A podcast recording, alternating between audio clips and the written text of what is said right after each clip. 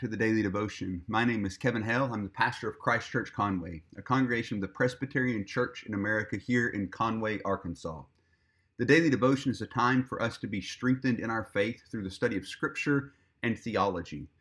Today is Westminster Wednesday, and we're actually going to remember that this week. Last week I forgot that it was Wednesday, and we ended up looking at the confession on Thursday instead. This week I remember it's Westminster Wednesday so we're going to take a break from the book of Esther, this incredible story that we've been looking at that deals very much with the providence of God, and look at the fifth paragraph of the fifth chapter of the Westminster Confession of Faith. The fifth chapter is of providence. And so we're looking at the fifth paragraph now. We've worked our way through the first four paragraphs thinking about the providence of God. And we're working our way, or we've made our way up now to this fifth paragraph that, that frankly is it's a difficult one. It's hard to, to process. It's it's not hard to process because we don't see it clearly taught in Scripture. It's hard to process, frankly, because we just don't like to think about this a whole lot. We don't like this idea that we're going to be faced with in this paragraph a whole lot. So let me pray for us and ask for God's grace and His Spirit to help us. And then I'll read paragraph 5 of chapter 5 of the Westminster Confession. Father, we thank you so much that faithful men and women have gone before us and have faithfully summarize in various forms what your word teaches us, including here in the Westminster Confession of Faith. We thank you, Lord, that they don't pull punches, but what they see in Scripture, they summarize as faithfully as they can. We ask, Father, that you would give us wisdom as we look this morning at your word, that your spirit would be at work, that we might not rail against doctrines that are clearly taught in Scripture, but humbly by faith accept what your word teaches us about how you are toward us. We ask this in Christ's most precious name. Amen. Westminster Confession of Faith, chapter 5, paragraph 5 says this The most wise, righteous, and gracious God doth oftentimes leave for a season his own children to manifold temptations and the corruption of their own hearts, to chastise them for their former sins or to discover unto them the hidden strength of corruption and deceitfulness of their hearts, that they may be humbled, and to raise them to a more close and constant dependence for their support upon himself, and to make them more watchful against all future occasions of sin, and for sundry other just and holy ends. So there's this section of the confession that is a difficult one and again, it's difficult not because we don't see this idea of the Lord's discipline, which is what this is talking about. This isn't difficult because we don't see this in Scripture. I'm going to read a passage here in just a second that, that shows this same idea very clearly. It's difficult, frankly, because we just don't like to talk about it. We love to talk about the, the love of God for sinners, which is true, and we should talk about that. We love to talk about the grace of His forgiveness, which again is true, and we should talk about that, and we should love to talk about that. But we forget sometimes in our, our focus on grace, in our focus on the love of God, in, in our focus on, on justification by grace alone, through faith alone, in Christ alone, for God's glory alone, we, we sometimes have a tendency to conveniently forget that God does actually call us to a life of holiness. Not that we might be justified, let's be very clear about that. He doesn't call us to holiness that we might be justified, but because we are. But there is a particular life he calls us to. He, he, he frees us from sin. His, his desire for his children is that we might not walk in sin any longer. Paul tells us in Ephesians that he has prepared good works for us, that we should walk in them. So the question then becomes when when we deal, as we have seen at different times, the reality, as we just saw going through the book of Ephesians, uh, Galatians, the the reality that there there is this flesh that is at war with our spirit. There is this tension in our life, and then we often fall to that tension. We often fall to our flesh. How is it that God works to bring us to repentance? How is it that God works to, to open our eyes? To see that he is the one that we need. Well, that's what this paragraph of the confession is all about. And it starts, and it's important that we see where this starts. it starts with this description of God, this threefold description of God as wise, righteous, and gracious. Actually, it's most wise, righteous, and gracious. So his, his wisdom, his righteousness, and gracious graciousness in what we're talking about here, in the discipline essentially of his people, is, is to the highest order. He's not less gracious when he disciplines us for our good and his glory than when he saves us. He's not less righteous when he leaves us to these things that he talks about. He's not less wise in his discipline of us. And it's important for us to remember that, that, that what it's going to tell us is happening and that what it's going to tell us that God does in the lives of his children is according to this highest order wisdom, righteousness, and graciousness of God. Now, what is that he does? Well, it says that he oftentimes leaves, and it specifies for a season. In other words, he doesn't abandon us in our sin, but he leaves for a season his own children to manifold temptations and the corruption of their own hearts. Now, why on earth would he do that? Well, it gives us a bunch of reasons.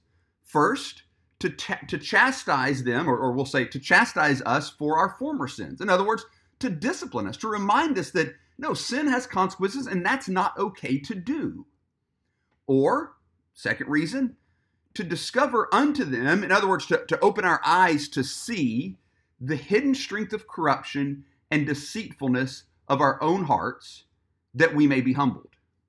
In other words, sometimes we just get a little bit too cocksure of ourselves and we think, oh, we can do this and we can make it on our own and look how far I've come and I'm strong in my own strength now.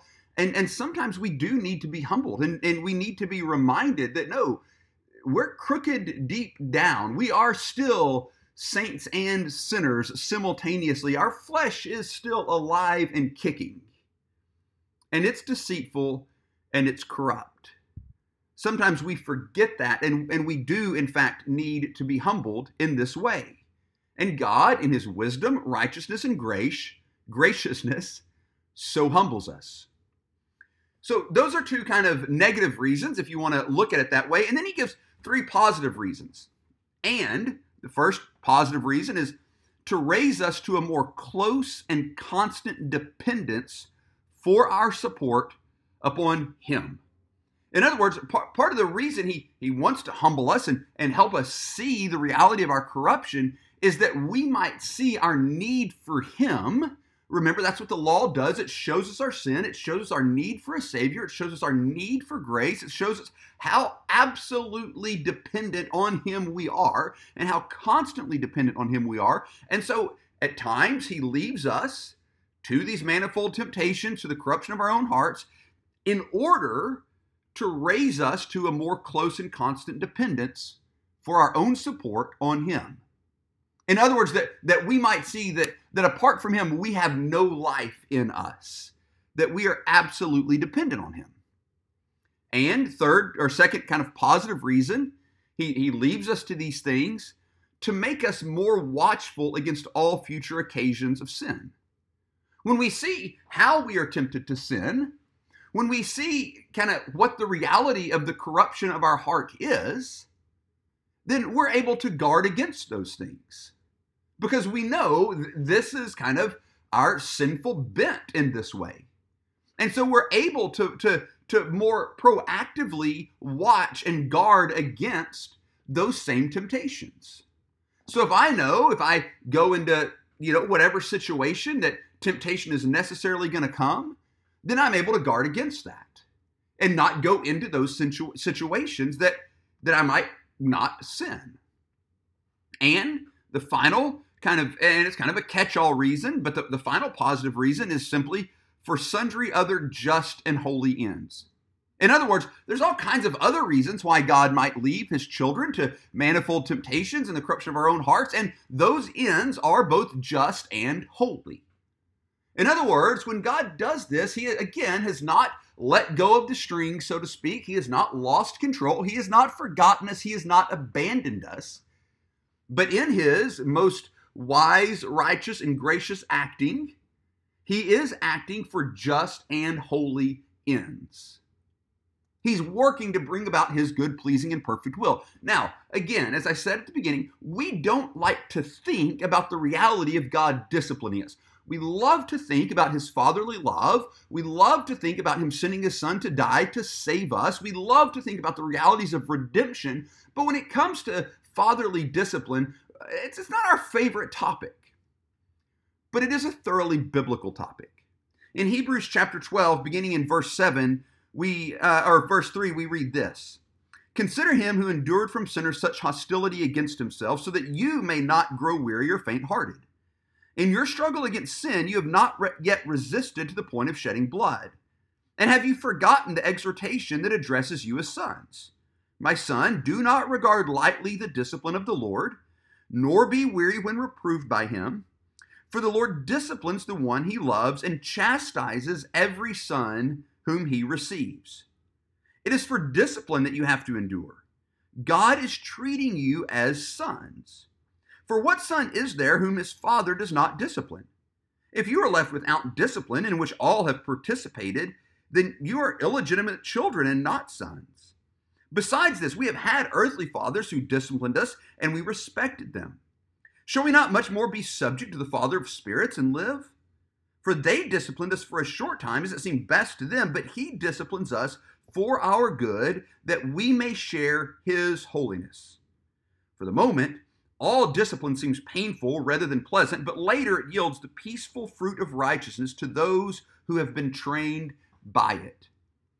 So there's the biblical statement on the discipline of our Father that, that his desire is for us to walk in holiness, and he disciplines us because he loves us.